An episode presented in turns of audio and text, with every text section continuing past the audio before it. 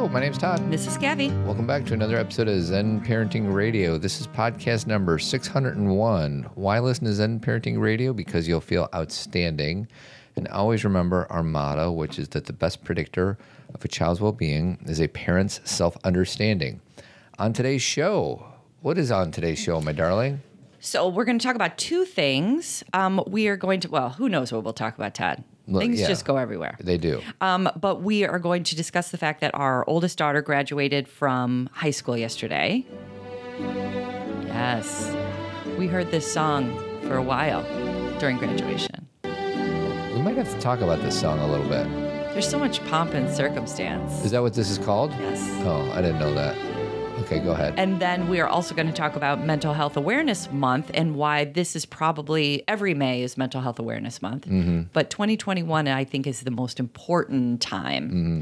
to make this month, to really take the time to consider mental health for ourselves, for our loved ones, for our communities, and for our world. Because we have all gone through our own personal traumas. And we have all gone through a collective trauma coming out of 2020 and this pandemic coming out. I'm saying coming out of it because we're not all the way through. And it is vital that we at least discuss some things. And I have some points that I want to make that I've kind of noticed just in the last year that have been helpful to me when thinking about my own mental wellness and thinking about the mental wellness of the people I love. I want to make those points. All right. Very good.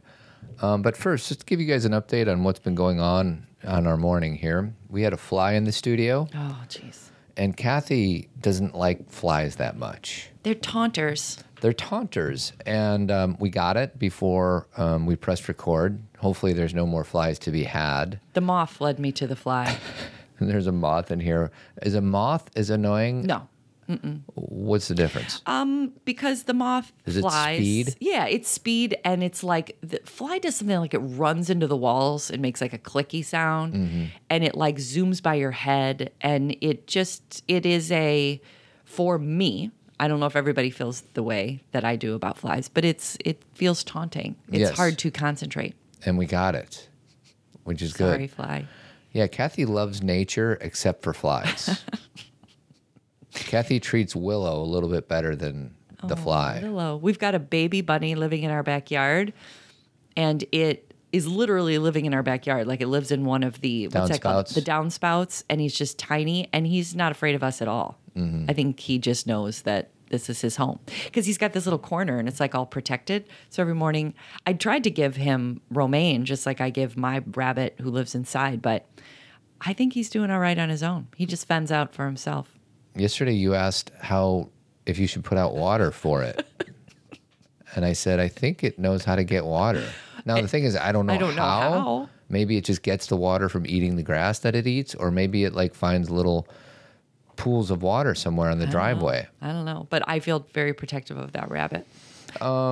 So before we get into pomp and circumstance and Mental Health Awareness Month, a few things. We have a Zen Talk tomorrow, Wednesday. Okay. What's a Zen Talk? Zen Talk is when you get on a Zoom call with us, and you and many others are invited to talk about any support you need, and then Kathy and I just answer in real time. And we've done 120 of these things. So the minute that you become a member, you get access to all 120. So it's kind of behind the scenes or more intimate than Zen Parenting Radio, I guess. So it's like a live discussion, but then we make it into a podcast that you can listen to. So we, there are people who come on to ask questions live, but there are people who just get the podcast afterwards and listen to what we discussed. Yeah. Very good. So, and then Kathy has a one-a-day calendar, which, and we've talked about this many times on previous shows, but this one, she cuts out the ones for me that either make no sense or are really good. The ones that I think you will appreciate figuring out. And I think this one was one of those, but I think it makes sense, and we talked a little bit about this. When a cow leaves its pasture through the fence, its horns and head and its hooves all pass through. But why can't its tail also pass through? And I didn't get that. Yeah, right. And I'm making leaps. Okay, let's hear it. What do you think? And I think you have to make leaps with some of these. Well, the whole intention is to get you thinking. Yes. So the big stuff gets through, but the little stuff, which is the tail, doesn't get through. How is that also true in my life? Like, what are the little things that don't pass through? It could be a fly buzzing around a studio. Like, if you can handle... I can handle big things, and a fly drives me crazy. There you go. Well, yeah, that's a really good point. Thank you, sweetie. So we took care of that. We figured out... Do you think that's it? That's... There's probably a lot of different interpretations of that, but that's what I have for you this morning. Well, good. Thanks for talking us through that Zen moment. That's right. And I feel like there's something else that I like to say at the beginning of the show, but I don't remember what it is. So let's just start with pomp and circumstance. So no Zen moment today? Yeah. Thank you. Yeah. I appreciate that. So I was trying to lead you. Thank you. So there was two last week. So Kathy does these Zen parenting moments, come out Tuesdays and Friday mornings. It's like a 60-second read at the most. And you did two last week. One was titled Grace, and the other was titled Knowing.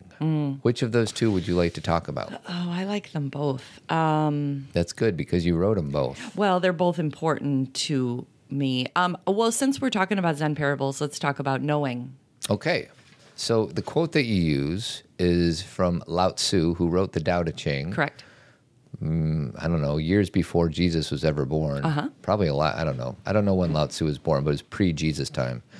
The quote is, live in a good place. Keep your mind deep. Yeah, so go down and read the verse from the Tao. Okay, it's chapter 81. Is it there's 108 chapters, right? Correct. So this is within, Todd's going to read something that's within the email that I sent.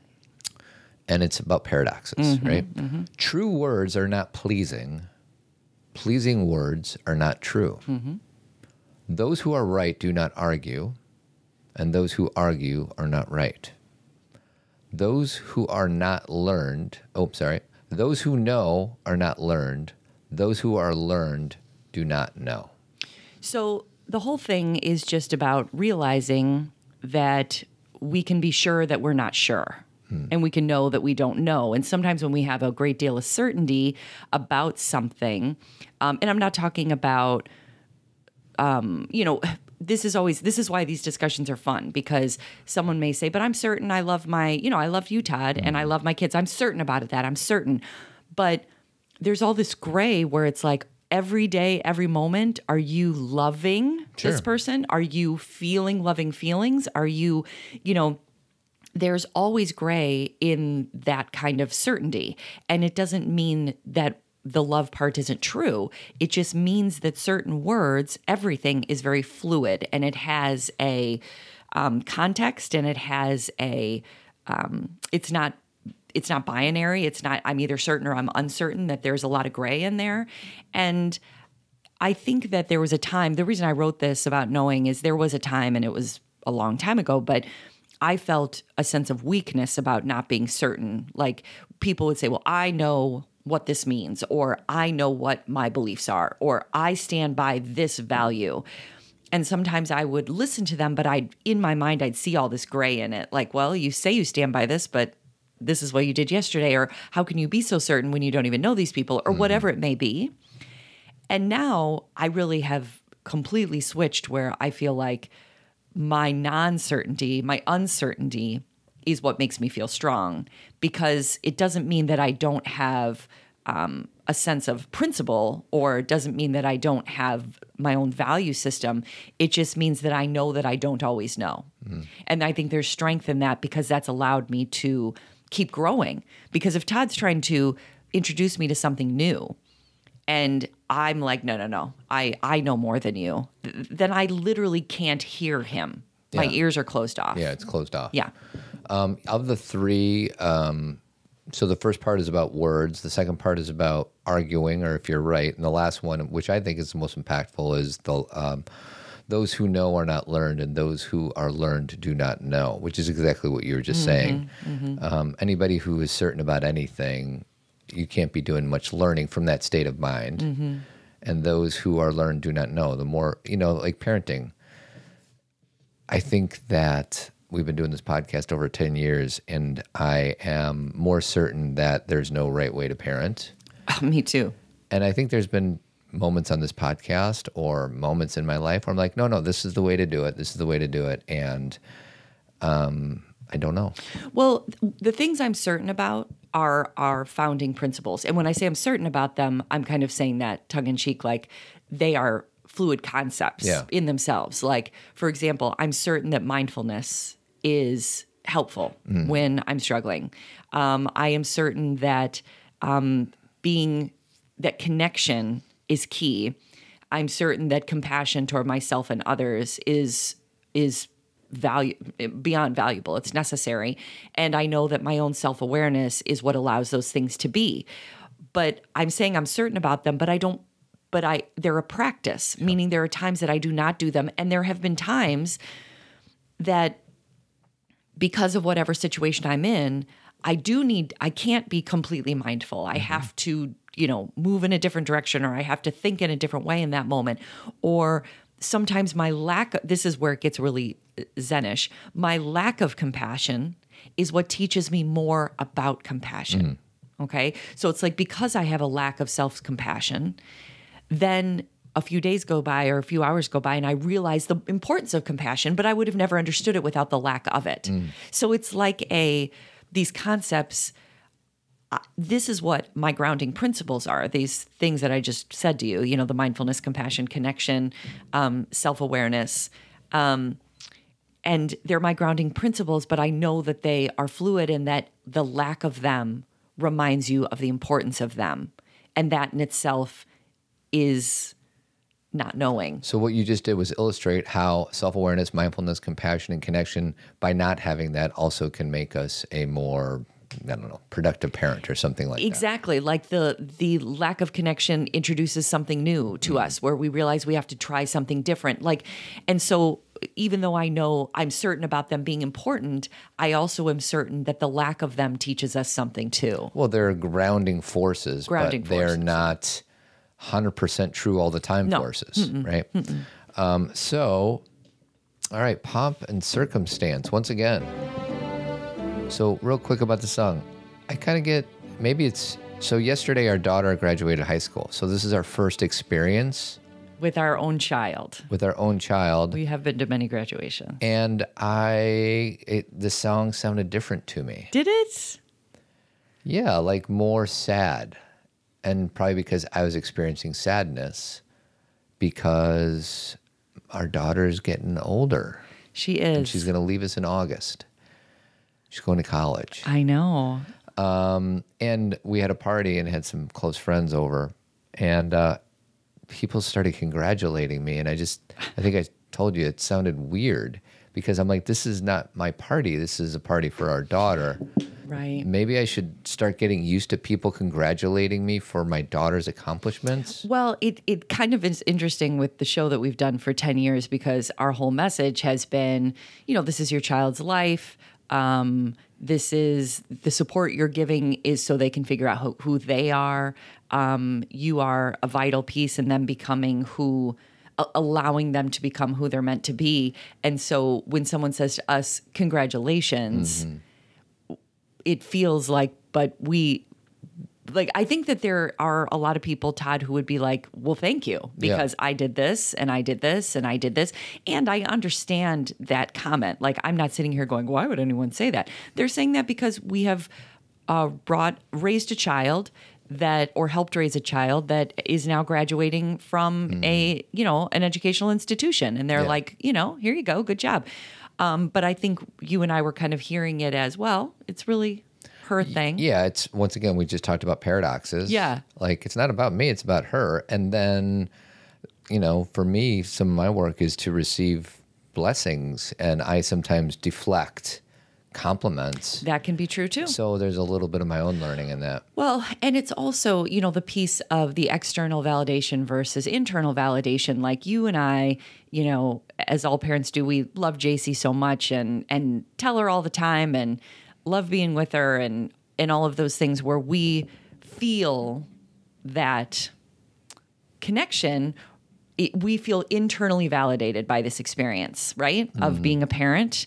But there's a lot of times or situations or specific people who like other people pointing out their parenting. Do you know what I mean? Yeah. Like, other people, they'll be like, and people will say, you know, you've raised a great kid, or, you know, look at what you've done for this child or whatever. And people take that as like a, I'm a good person because I've done these good things. I mean, parenting is the ultimate, like, not an easy job. Well, it's not an easy job, but what I mean is if it can go astray, and that if you did maybe in your own life had experiences or didn't have experiences that made you feel validated, you could go into parenting. I feel like we're back in year one. You can go into parenting wanting validation for through this child. Sure. Like just the other day I was watching, I actually was not watching it. Cameron put it on in the main room. So I had no choice, but like a version of Dance Moms, you know, the show Dance Moms. And it was something like Abby's, you know, big competition or something. Abby Lee Miller is the person who does Dance Moms. And it was like an old, you know, it's from years ago, but that show by definition is moms like putting a lot of pressure on their kids to be number one. Right? So they're seeking validation through their kids' experience. Yeah, I feel like Dance Moms is like the, it really triggers me. I know, yeah. And it's all, I've never seen it, but I think I know what happens on those shows. It's exactly what you just explained. So, yeah, I don't know what I can say about that show without sounding really super judgmental. Well, and you know it's a reality show, so they're amping it up. We're probably at home that, you know, they're probably saying to their girls, this is acting. You know, this is not all what it is. But it is an example of how we can try to live through our kids. So on a day like graduation, when your kid is getting a pretty significant achievement, you know, let's not take high school graduations for granted for two reasons. Number one, last year most schools did not have a graduation. Right. So the fact that we had the experience of sitting, watching our child walk across the stage, I can't tell you how many times I mentioned that to people yesterday, how lucky we are and blessed we felt to just watch that moment, because there is something significant about a transition of walking up the stairs and you're not a graduate and walking down the stairs and you are now done with high school and you're an adult. Like that process is good for the psyche. Well, and if you look at the timeline, it's not about the 4 years at high school. Like you had to start your academic career as a kindergartner. So really it's an encapsulation of the last 12 years. Exactly. A lot of hard work. And one other kind of paradox I wanted to mention, you know, we got the program and it lists all the kids' names. And then some of the kids have certain accolades behind their name. And this is the paradox. Like part of me is like, oh, can't we just all be the same? Like let's not separate, let's not divide. And then the other part of me, which I think is a stronger part of me, is like whoever, and the two things were National Honor Society, and the other one is top 5% in their class. And military. And there was some, you know, some recognizable or recognition, I should say. Yeah. And, but the other part is like whoever has an asterisk behind their name worked really hard. So let's honor that hard work. Let's support our, like, you know, our daughter had some things, and it's like for her to not be able to, you know, appreciate the hard work she put in, and then the rest of the kids too. And again, paradox, like everything, this is exactly what we're talking about with knowing. And then there's also a place where it's like, there's reasons why certain kids were able to succeed in a more, and I'm putting this in quotes, in a more traditional way because of the support they had or the tutoring they had or their life experiences that had less trauma than other kids. Like not everything is about hard work. Some things are about privilege. Yes. And to recognize that, but it is that gray area where it's like you do want the opportunity to shine in whatever way that you can. And then there's also, that doesn't mean that you are inherently a better human or student than than other kids. Yeah. So it's just everybody's doing what they can. Like there was a point in the ceremony where, you know, I can't remember who was giving the speech, but there was a suggestion where they said, stand up if you are the first person to go to college in your family. And there was only about 3 kids who stood up. Yeah. And I leaned over and said to Cameron and Skylar, I said, when I am my college students at Dominican, if I were to ask my class, how many of you are the first student to go to college in your, or the first person in your family to go to college, the vast majority of them would stand up. Right. You know, it's a very different experience. Yeah. And so it's all relative, mm-hmm. right? And we live and move and breathe in this paradox mm-hmm. all the time, depending on where we are, where we grew up, our own experiences, where we live now. And just to have all of those, you know, all these things that Todd and I are saying, to carry all of these awarenesses is what keeps us knowing, meaning I'm using the word knowing to mean knowing that we don't know. Yeah. So it gets really interesting. Yeah.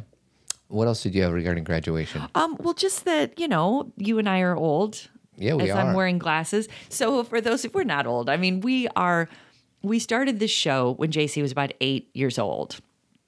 And now we have a daughter who's graduated from high school. It's just the process is so interesting and amazing and also annoying, because I just remember how many people told me it was going to go fast. Mm-hmm. And I would be like literally walking, pushing a stroller, trying to get a toddler to keep up with me. And people, well-meaning people would walk by me in the grocery store or just outside and be like, it goes fast, it goes fast. And I'd be like, not today. Mm-hmm. You know, the whole idea of like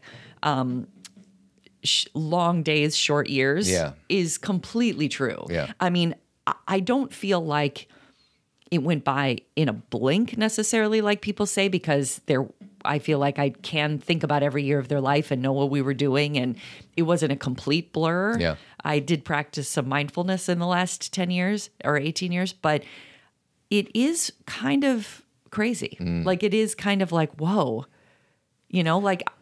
Well, that's the magic of pictures, too, because I did a slideshow, and just seeing our daughter as a kindergartner, like, I don't know, it just totally brought me back and got me into this softer, emotional place, and it does seem like yesterday, and it also seems like forever ago. Well, that day that she went to kindergarten, JC's first day of kindergarten, she was crying. Mm-hmm. And it was a tough day for Todd and I, because we had to like literally let go of her hand and mm-hmm. leave her crying in that room.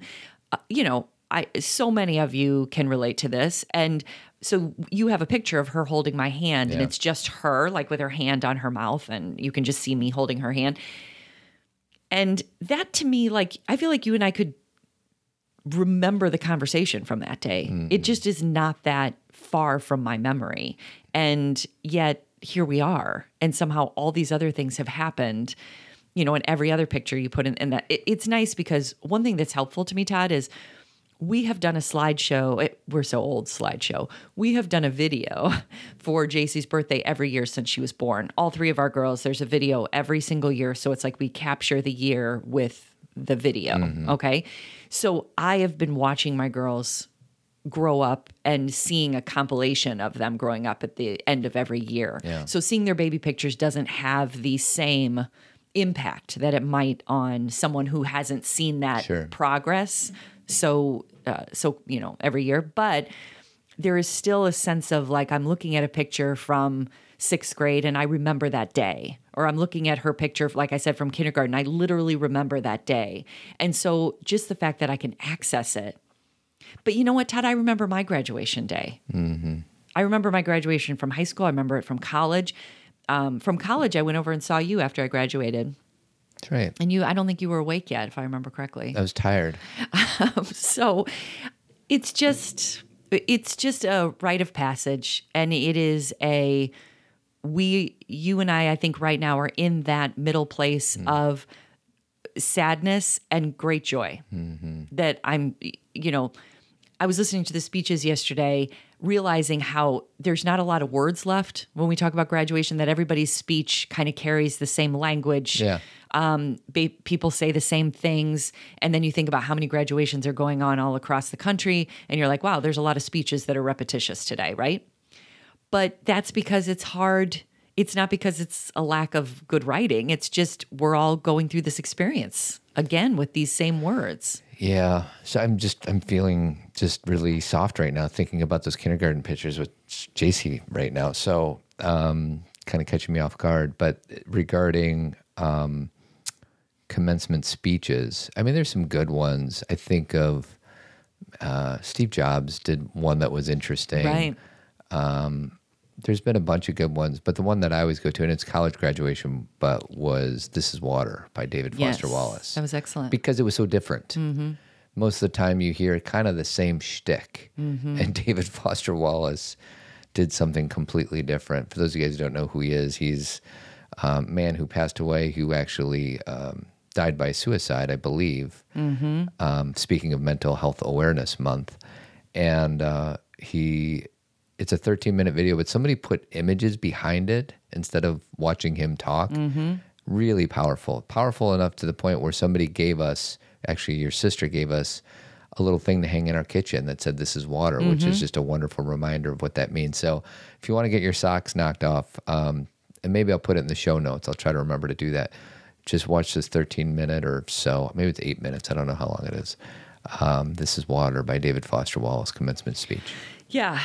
Some people, and I feel like the people, it's like any, commencement speech is like any good book, right? Where the reason that a book is good to me is because, and I'm talking about nonfiction works, is because people are talking about something deep and new that they learned, and you can tell by the way they talk about it that they literally experienced it in themselves. Sometimes we give a speech and we use a lot of language that sounds good and we appreciate it and we can kind of access it, but you can tell that the person giving it may not be living it. Mm-hmm. There's this like disconnection where you're like, these are great words, but the way they seem to be talking about it is it's very disconnected.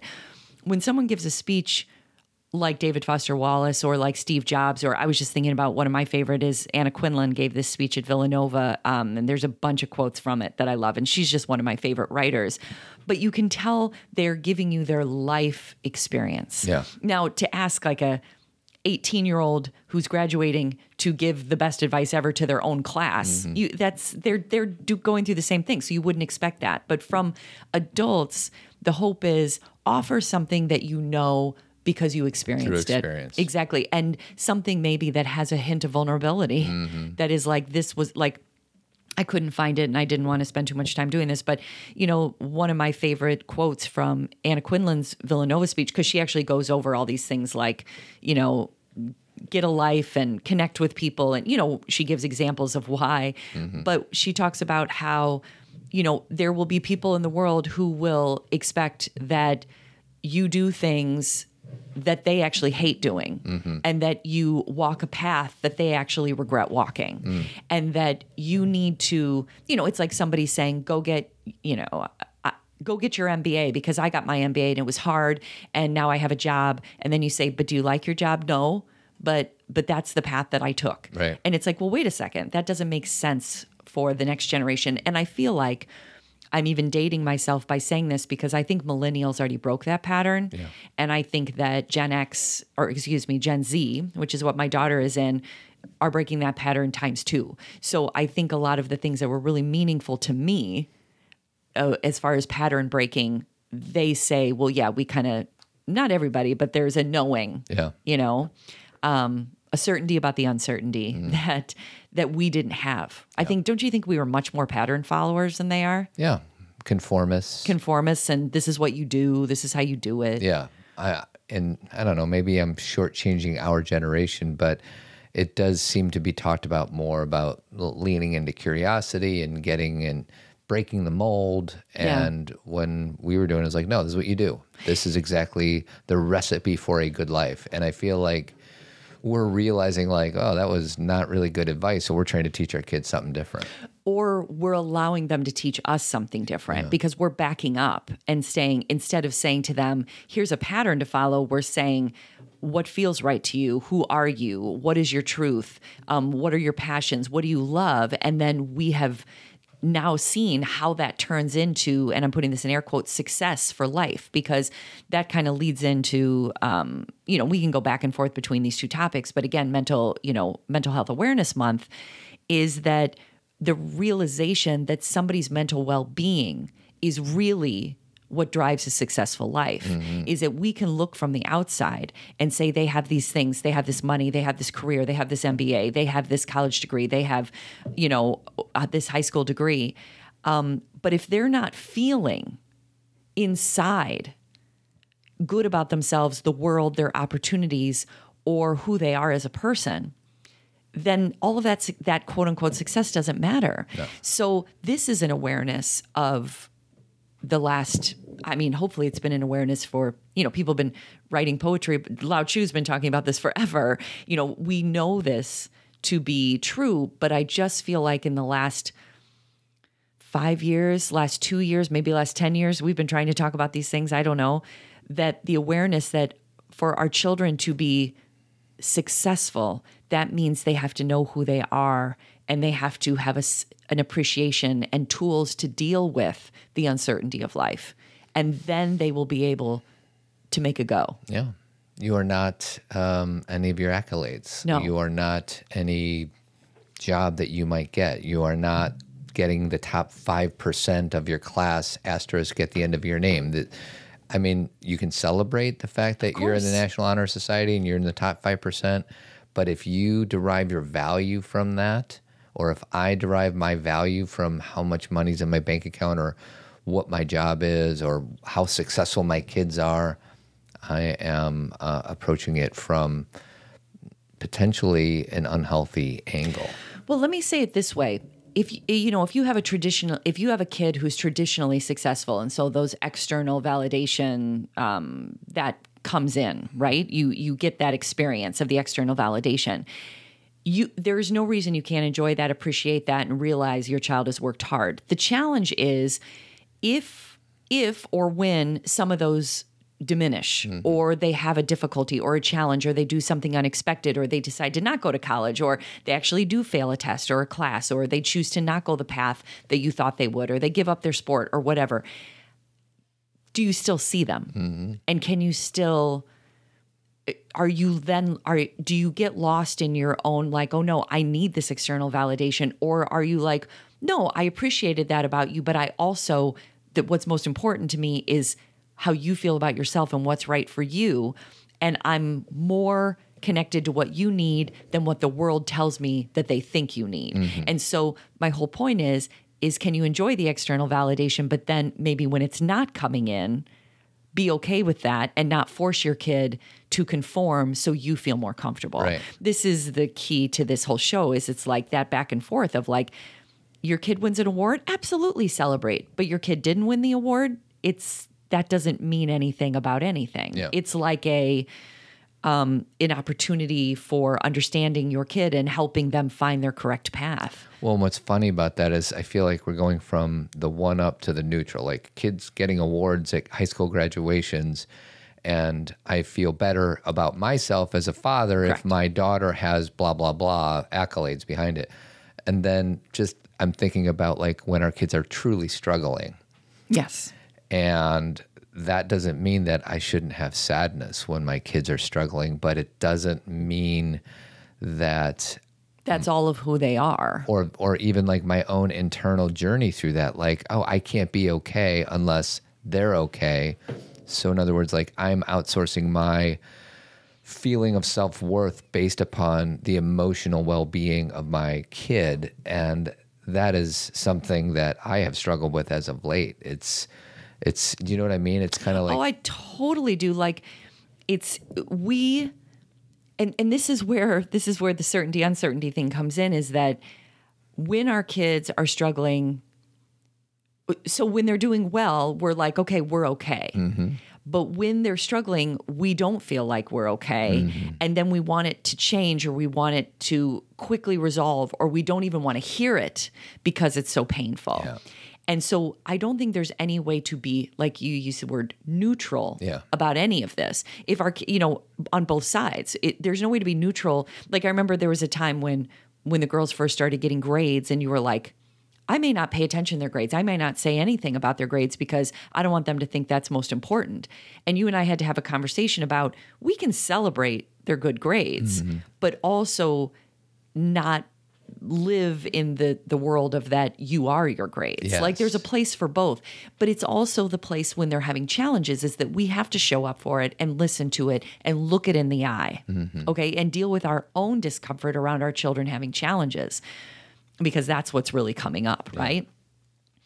So we can't be neutral about it, but we can realize it's a time, it's a moment. maybe it is a diagnosis or a challenge or something that they may deal with for their whole lives or a period of time, but that we do have the tools to manage it and begin to accept it and to take it on. Mm.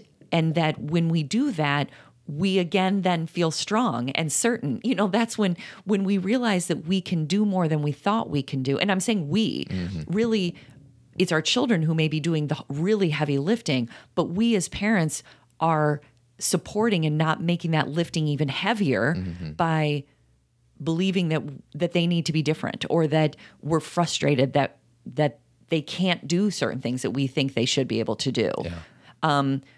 The whole process of parenting is about, again, words start to fail because we've said them so many times, but really to hold this as a truth is that we show up for what's happening with our kids in the moment, and we accept who they are in the moment. And that may mean that moment is difficult, and that we have to sit with them on the ground and be in the dark with them. And that's really hard. You know, obviously Todd and I have been there many times raising three girls, and that's really hard. But then that also means you get to sit at a graduation and appreciate those stars next to their name. And those, if you're going to sit in the dark with them, then you need to be joyful. And joyful may look different. Like joyful may mean your kid for a day or for a time is not in the dark. Yeah. And that's the success, you know, that your kid actually talks to you about something that's been bothering them, and they're still really sad and grief-stricken, but you're like, but they talk to me, and that's a success. So there's many different steps of what success looks like in a child's life. So we're going to transition to Mental Health Awareness Month, which we're actually on right now. When you said that, it made me think of this movie quote, even though it has nothing to do with mental health. Okay. It has to do with an awareness thing. Moving buddy. If you don't have one, get one. All right, next. Tuesday night's Plastic Corrosion Awareness Meeting was, I think, a big success, and we want to thank Mr. Spell for putting that on for us. Thank you, Mr. Spell. You're welcome. Sweetie, Plastic Corrosion Awareness Night. We just watched Toy Story 3, which I think might be one of the top 10 movies ever made. Oh, it's so good. So well done. So sad. And it's the first time I saw it, I remember thinking, oh my God, like Andy going to college, JC is going to go to college, and now she is in like 3 months. So it's just, it was very timely. And I have a loyalty towards usually the introductory movies to sequels. Like, it's really hard for me to believe that a sequel is better than the original, but I think in this case it is Toy Story 3. And I love Toy Story, the original. I love them all. I really do. And I love Toy Story 2, and I love Toy Story 4. I know that you don't think they should have gone to 4. Well, 3 just ended so poetically. I know. Like a hurt. There was a hurt there. I know. But also a joy and hopefulness. Like, that's what you want in a movie. Well, and that is life. I mean, the reason that we're all so moved by that is that the most joyful things tend to have like a grief attached to them. And then when we're in our grief, there are joyful moments that we're like, oh, I see the light again, you know?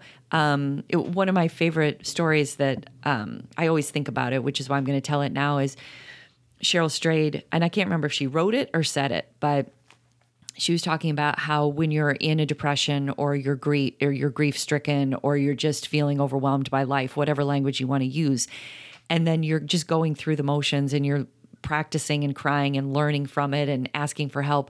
And then she said, and then one day you sit on a park bench and you look up and you notice that the sun is shining. Makes me sad. And you see that it's going to be okay, and you don't know why that moment is any different. But you work through, you know, you don't know why sitting on that park bench made a difference, but it was just a moment. And then sometimes the rest of that day isn't as great, but you got the hope from that moment. And I've had those. So. Are you crying? There's no crying. There's no crying in baseball. Tom Hanks has played a significant role in today's podcast. Yes.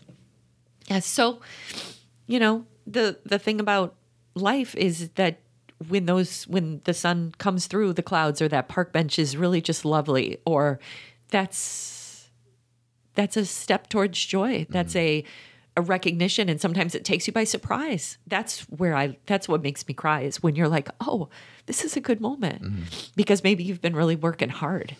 And sometimes we want to work hard to, let's say you have the park bench moment. I think everybody's had our own versions of the park bench moment. And then there is this idea that we want to do whatever we can to get back to that moment. Yeah. And what's funny is sometimes the harder you try to get back to the park bench moment, the more elusive it becomes, because what that is it takes you away from presence. The idea that you're striving for anything to get to the park bench moment is an obstacle. And the key, it reminds me of, I think I just shared this with somebody. I remember you and I were sitting on the couch and we were having our version of an argument about me traveling too much for work or something. And you said something like, what's going on in your mind right now? And I said, I'm just figuring out how we never have to be in this situation again. Like, you've said that. We've had so many discussions like that. Yeah. How do I avoid this? How do I avoid this conversation? Like, what do I need to do to make sure this doesn't happen? Which is the opposite of what you needed or what we needed as in a relationship in that moment, which was presence. So instead of me being present with whatever you and I were talking about, I was fast forwarding to how I avoid this in the future. And then in the same way with the park bench, the harder we try to get back to that place, you might miss one. You might miss your park bench moment, and it shows up in a different form 2 days later, but you're too busy thinking about the park bench. I know. Do you know what I mean? Well, I do. And actually the other Zen parenting moment that we were choosing between, you said, let's do either grace or knowing. And the one that I wrote about grace is exactly this, is that grace comes in really gently, and it takes you by surprise, and it really is just a moment of awareness or a moment of lucidity or a moment of clarity, and things just fall into place. They do, and it's gentle. It's a gentle nudge. Like, grace does not come in and say, you better do this. It rarely whacks you over the head. It's very light, and it's the sun breaking through the clouds, and grace is your awareness to notice it and to see it for what it is. And that is like, grace is the moment where I'm about to say something to you, and there's a part of me that's like, don't say that. And I choose to not, and that saves our relationship. Like, grace is very gentle. Or the opposite. You are scared to say something. And I say it. And you say it. Exactly. But not to hurt, but to be truthful. Yeah. So to reveal. And these are, life is, it's like water being soft and hard at the same time. Like, how is water soft and hard? Well, water is very soft. You can run it over your hands. It goes right, you can rub it through your hands. It absorbs into your skin. It's very soft. But water, when it's running, is also the most corrosive, and I'm using that word on purpose, like water hitting a rock for a period of time burrows through that rock. Yeah. Like, it is the most hard, and often it can be damaging. Impactful. Yeah. It can make something beautiful. It's both hard and soft. Yeah. And so, as are we, as is grace, and as is anything we're experiencing in life, we can see it from both sides. And I will say, just because I know, we were talking about Mental Health Awareness Month, and really everything we're talking about has to do with mental health. So I don't feel like we've veered off the path. What I wanted to say about it, and we can add to it, is that one thing that I've realized in the last couple of years when talking to when it's my own mental wellness, or when I'm talking to my girls about it, or anybody I know, clients, whatever it may be, is, and I realized this through my own therapy, is that when someone is struggling with something,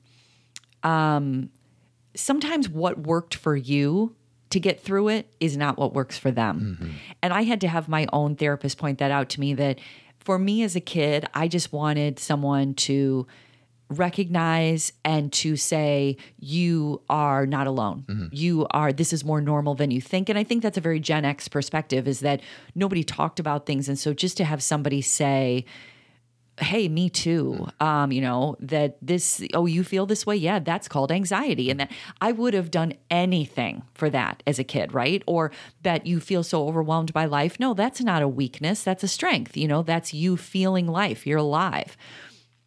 But sometimes I use these things with my own girls or kids their age. And that's not really a soothing thing. Mm-hmm. They're like, I know I'm not alone, mm-hmm. but I'm still in pain. And that my realization is that just because it worked for me doesn't mean it's going to work for them. And also then to say or be open to, what do you need? What, how, and you know, Todd and I have been talking about this forever, the statement to say to your kids, what can I do to support you? And sometimes they say, I don't know. But living in that uncertainty to figure it out. Mm-hmm. And instead of saying, well, we need to figure this out right now, or I'm going to keep using what worked for me and hopefully it'll eventually break through. You live in that uncertainty and say, well, together, let's see if we can figure that out. And I'll be a listener and I'll, you tell me what feels right and wrong. And that uncertainty, Todd, is what you're talking about when you and I are sitting on the couch and I say, I'm feeling uncomfortable. And you're like, I want to never do this again. It's because of the discomfort you're feeling. Yeah. And to interpret that, it's, I don't like how I'm feeling right now. So if I'm really being honest, that's what's happening inside of me when those moments happen. And so you're saying, how can I never have this feeling? I don't want to feel this. And it's the same with our kids. And I think one like badge of honor I would take, because I sure have, you know, my ego has been dismantled so many times in the last 10 years. And I mean that in a painful but blessed way, meaning that there's been times I've been so certain, or I think I'm so smart and I'm not. And it's been, you know, I've had to learn those difficult lessons. But one thing that I can say that I have learned is how to sit in conflict better. Mm-hmm. I have learned how to be uncertain and how to feel that discomfort without thinking I'm doing something wrong. That by definition, uncertainty feels out of alignment, which it is. Yeah. And that doesn't mean I need to run from it. And my girls have taught me that. And you know, allowing me to be, you know, sometimes when I'm struggling with something with the girls, I have said to Todd, this is probably easier for you than me because I know you've had to work through a lot of challenges with me, mm-hmm. meaning like I'm struggling with anxiety, or I'm feeling like I can't say something, or I'm dealing with something old, and you've had to really be present for that. Which has been a gift and an ability for me to like work that muscle. Yes. And I think, you know, I'm not going to blame myself too much here, but I tend to be a little bit less emotional. So you haven't had that same opportunity Correct. To flex the muscle when the person you love is really, really struggling. I have a little bit less of an less emotional bandwidth, which isn't something I'm proud of. And to this point, it's detrimental because you haven't had an opportunity to be with somebody who has these deep dive downwards. Go ahead. Well, let me clarify for those of you who are therapists. I've done this my whole life, sure. deep down, like dealing with people's difficulties sure. and pain. Sure. So it's not that I haven't had that experience.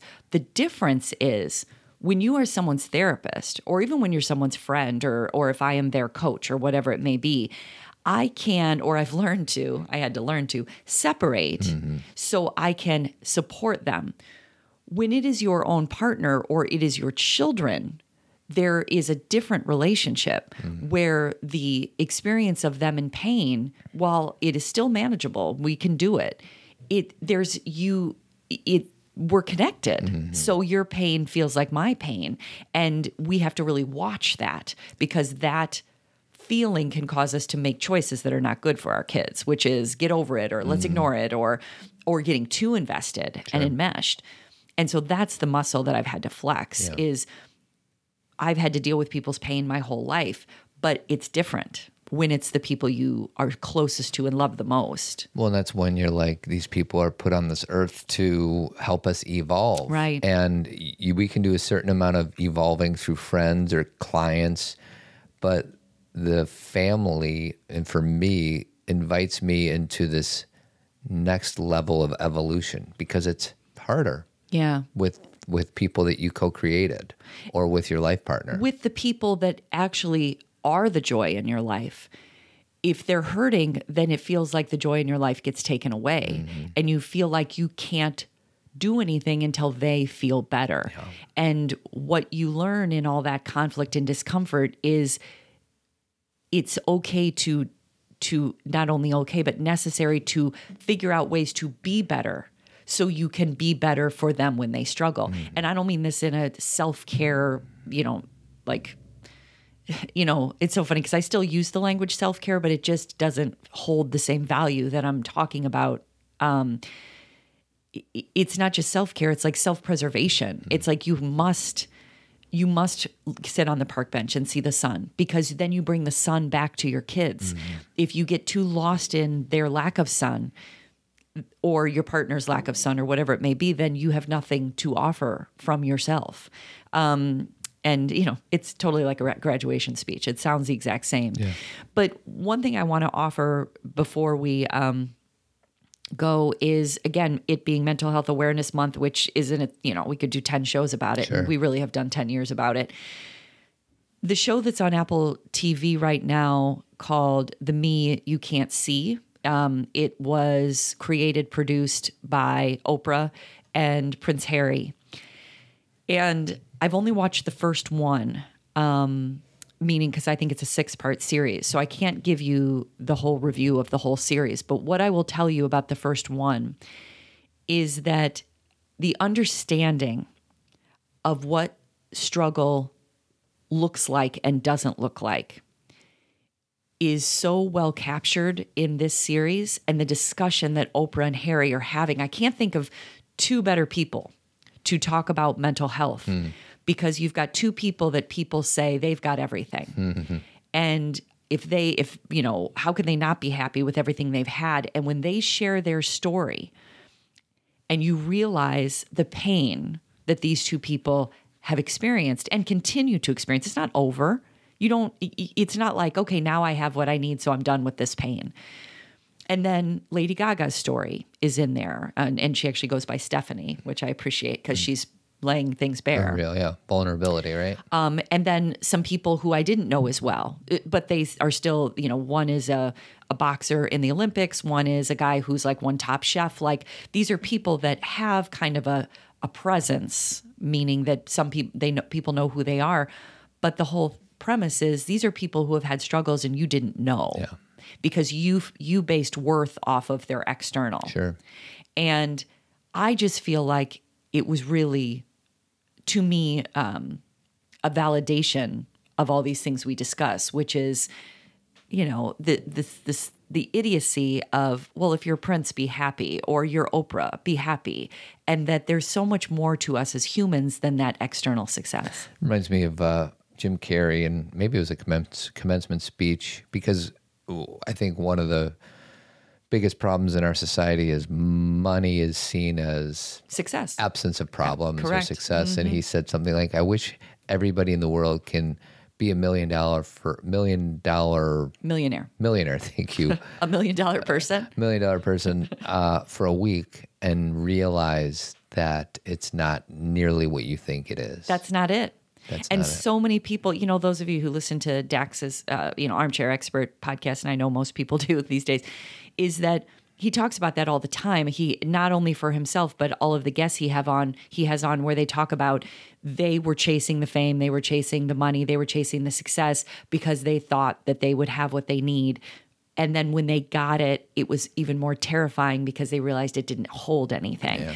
So if that's not an indicator that Mental Health Awareness Month is the most important thing, every day is Mental Health Awareness Day. Like, it should be it's becoming this way. I really do believe this, like the difference between 10 years ago and now, like the way we had to tiptoe around mental health 10 years ago, even though that's everything we were talking about, and the way that we can be so not only open about our own challenges, Todd, but just talk about everybody, just people's willingness to speak the truth about this is what it means to be human. I have a perfect example. So I'm executive director of Men Living, and the operations administrator that we hired is a young man who's 25. His name is Patrick McKenna. Mm-hmm. And because of May being Mental Health Awareness Month, we invited him to share his story. And he's written a 3-part blog. 2 have been released on our newsletter, but it's a very open, honest expression of his experience going to the hospital. He's a 25-year-old kid. Mm-hmm. I can't imagine this being okay for people to talk about 10 years ago, mm-hmm. but it's it. I think to your point, it's becoming much more acceptable. We've been going to NAMI functions all the time, and it's about light the darkness, like what we can do today to help in the mental health challenges. It's to talk about it. Well, and here's the thing is that you're talking about Patrick, but Patrick is us, Todd. Mm-hmm. Patrick is not a guy like, oh, you're so brave, but you're not me. Mm-hmm. You are, have you not dealt with depression? Have you not dealt with your own anxiety or your own struggles? Like, we are not, the way that it becomes disconnecting is when we look at someone and say they're a them, mm-hmm. you know, like they have problems. Yeah. And it's like, oh, no. I have felt that. That has been scary for me. I'm numbing out. Mm. I'm in denial. I need support. I need to ask for help. It's that, like, that's what I think has changed the most is that before, even, you know, and I can't remember what we talked, you know, our shows from 10 years ago, but we probably were othering a little bit. Like, oh, support those people. Yeah. And now it's like, wait a second. Yeah. This is all of us. Well, and Patrick's blog is an on-ramp for me to share my story and you to share your story. That's it. And that's what I love about, I love Gen X. They're my heart and soul. But what I love about millennials and Gen Z is they push me further. Yeah. In that I, you know, if we were still holding on to Gen X values, we would not be where we are as a society when it comes to things like mental health and mental wellness and the truth about who we are and all of our, how we describe ourselves. Like the, you know, again, this is going down another path, but because I was on Apple TV and I was already watching The Me You Can't See, which I recommend, I finally watched Oprah's interview with Elliot Page. And, you know, his story about being at the Academy Awards and being nominated and having to wear a dress and having to wear, you know, be in makeup for, you know, 3 months leading up to that whole experience of, you know, being paraded out as a woman and knowing that he wasn't and how painful that was. And he says, and I know people will say, you were at the Academy Awards, you're in this movie that everybody loves. How can you be unhappy? And it's not the stuff, it's who you are. Mm-hmm. And when you are having to be somebody you're not, that's the ultimate pain. And again, we know this, but every story we hear validates it. Mm-hmm. So I highly recommend watching that too. Yeah. So anyway, that's mental health and graduation. So as we close up shop, subscribe to Kathy's twice a week blog. Join us for Team Zen. All the show notes for all these things, just scroll up on your phone and you'll be able to see us. Men Living, if there's any men out there who want to connect authentically with other men, it's something I've been doing formally for 8 years, and we would love for you to check us out at menliving.org. I also coach guys one-on-one, ToddAdamsCoaching.com. Jeremy Kraft, he's a bald-headed beauty. If you're doing any remodeling in your house and you live in the Chicagoland area, give him a call at 630-956-1800. Anything else you want to promote, my darling? No, I mean, you already said Zen Parenting Moment. I have a book coming out in February. I'm not on the big promotional trail yet because it's February. Mm-hmm. It's far away. But I'll talk more about that book called Zen Parenting in the next couple months. And we just appreciate you being with us. And, you know, again, now we're at number 601. And as far as podcasts go and walking through our lives with us, because our daughter, as we said, just graduated, our oldest daughter. And we just appreciate knowing we're not alone. That's right. That all of you are going through similar things and that we're all in this together. So thank you, and we love you, and have a great week. Keep trucking. Thanks for listening, everyone. Don't forget to subscribe so you don't miss an episode. And feel free to leave a 5-star review. It helps people find us. Hey, looking for more support, exclusive content, and an awesome community of parents? Join Team Zen, where you'll get zero pressure and 100% support. First month's free if you enter the coupon code FRIEND. Go to zenparentingradio.com. Time is at a premium these days, which is why we're delivering help and hope right to your inbox. Sign up to receive Zen Parenting Moment, a quick read 2 times a week that helps ground you and remind you of what you already know. Go to zenparentingradio.com to subscribe. A special shout out to the guys, or for women who want to share a pretty great opportunity with the men in their lives. Men Living is committed to improving men's lives through connection. Included in our program is a low-pressure, 75-minute weekly virtual gathering for men to give and get support and build friendships. If you want to learn more, you can head to menliving.org. Join us for our other podcast, Pop Culturing, where we take a Gen X view on movies and TV and have fun breaking down key moments and the themes that teach us what it means to be human. And don't forget about our founding partner, Jeremy Kraft at avidco.net. He is a bald-headed beauty, painting and remodeling throughout the Chicagoland area. His number is 630-956-1800. Thanks for listening, everybody, and keep on trucking.